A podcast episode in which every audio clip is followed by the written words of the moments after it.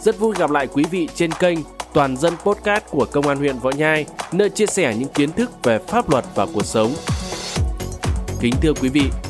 trong năm 2023, Công an huyện Võ Nhai đã vận động quần chúng nhân dân giao nộp 2 lựu đạn, 92 khẩu súng tự chế, 9 xung kích điện, 9 kg pháo tự chế, 11 viên đạn, 1 kg và 6 hộp đạn trì, 1,8 kg thuốc nổ, 9 kíp nổ, 1 gậy bóng chày, một ống ngắm, một dao phóng lợn, 100 viên đạn ghém, 1.500 viên đạn trì, 4 nòng súng. Thực hiện kế hoạch mở đợt cao điểm tấn công chấn áp tội phạm, bảo đảm an ninh trật tự Tết Nguyên đán Giáp Thìn năm 2024. Lực lượng công an huyện đã tích cực phối hợp với các cơ quan, đơn vị, ủy ban nhân dân các xã thị trấn làm tốt công tác tuyên truyền, vận động nhân dân giao nộp các loại vũ khí, vật liệu nổ, công cụ hỗ trợ. Kết quả,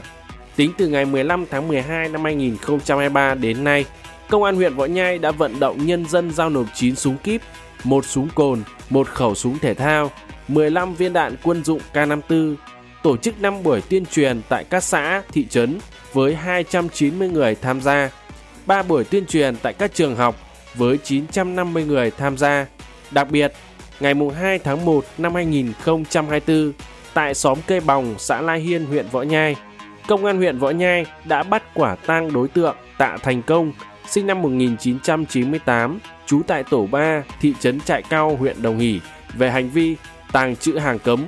pháo nổ, thu giữ 10 hộp pháo có tổng trọng lượng 17,6 kg. Ngày 7 tháng 1 năm 2024, tại xóm Nác, xã Liên Minh, huyện Võ Nhai, Công an xã Liên Minh bắt quả tang hai đối tượng Lý Sinh Đại, sinh năm 2005, trú tại xóm Kẹ, xã Liên Minh, huyện Võ Nhai và Lý Văn Chiến, sinh năm 2004, trú tại xóm Cầu Nhọ, xã Liên Minh, huyện Võ Nhai về hành vi sản xuất, tàng trữ hàng cấm, pháo nổ, thu giữ 86 quả pháo có tổng khối lượng là 9,5 kg, các tiền chất để chế tạo pháo có tổng khối lượng là 7 kg. Cơ quan Cảnh sát điều tra Công an huyện đang tiếp tục điều tra vụ việc theo quy định của pháp luật. Hiện nay, pháp luật Việt Nam nghiêm cấm mọi hành vi nghiên cứu, chế tạo, sản xuất, tàng trữ, mua bán, vận chuyển và sử dụng pháo nổ trái quy định. Theo quy định tại Nghị định số 137 2020 NDCP ngày 27 tháng 11 năm 2020 của Chính phủ về quản lý sử dụng pháo. Theo đó, người dân cần phân biệt loại pháo nào được phép sử dụng, loại pháo nào bị nghiêm cấm. Một, Loại pháo không được phép sử dụng, nghiêm cấm gồm pháo nổ và pháo hoa nổ. Pháo nổ là sản phẩm được chế tạo, sản xuất thủ công hoặc công nghiệp khi có tác động của xung kích cơ, nhiệt hóa hoặc điện gây ra tiếng nổ hoặc gây ra tiếng rít, tiếng nổ và hiệu ứng màu sắc trong không gian. Pháo nổ gây ra tiếng rít, tiếng nổ và hiệu ứng màu sắc trong không gian là pháo hoa nổ. Các loại pháo trên nghiêm cấm người dân nghiên cứu, chế tạo, sản xuất, mua bán, xuất khẩu, nhập khẩu, tàng trữ, vận chuyển, sử dụng hoặc chiếm đoạt, trừ trường hợp tổ chức, doanh nghiệp thuộc Bộ Quốc phòng được Thủ tướng Chính phủ giao theo quy định. 2. Loại pháo được phép sử dụng Pháo hoa Pháo hoa là sản phẩm được chế tạo, sản xuất thủ công hoặc công nghiệp khi có tác động của xung kích điện cơ, nhiệt hóa hoặc điện tạo ra các hiệu ứng âm thanh, ánh sáng, màu sắc trong không gian, không gây ra tiếng nổ.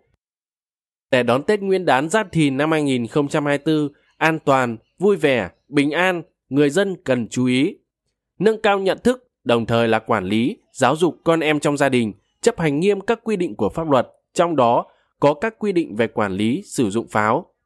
Nghiêm cấm các hành vi nghiên cứu, chế tạo, sản xuất, mua bán, xuất khẩu, nhập khẩu, tàng trữ, vận chuyển, sử dụng hoặc chiếm đoạt pháo nổ, trừ trường hợp tổ chức doanh nghiệp thuộc Bộ Quốc phòng được Thủ tướng Chính phủ giao nhiệm vụ nghiên cứu, sản xuất, nhập khẩu, xuất khẩu, cung cấp, vận chuyển, sử dụng pháo nổ theo quy định. Đối với các sản phẩm pháo hoa được phép sử dụng phải đáp ứng các điều kiện về năng lực hành vi dân sự, sử dụng trong các trường hợp được phép bảo đảm an toàn trong quá trình sử dụng và lựa chọn mua tại các cửa hàng được phép kinh doanh theo quy định của pháp luật. Nếu phát hiện các trường hợp cố ý vi phạm quy định về phòng chống pháo nổ, người dân cần báo ngay cho cơ quan công an nơi gần nhất để xử lý theo quy định. Cảm ơn quý vị đã dành thời gian lắng nghe. Chúc quý vị một ngày làm việc hiệu quả. Xin chào tạm biệt và hẹn gặp lại.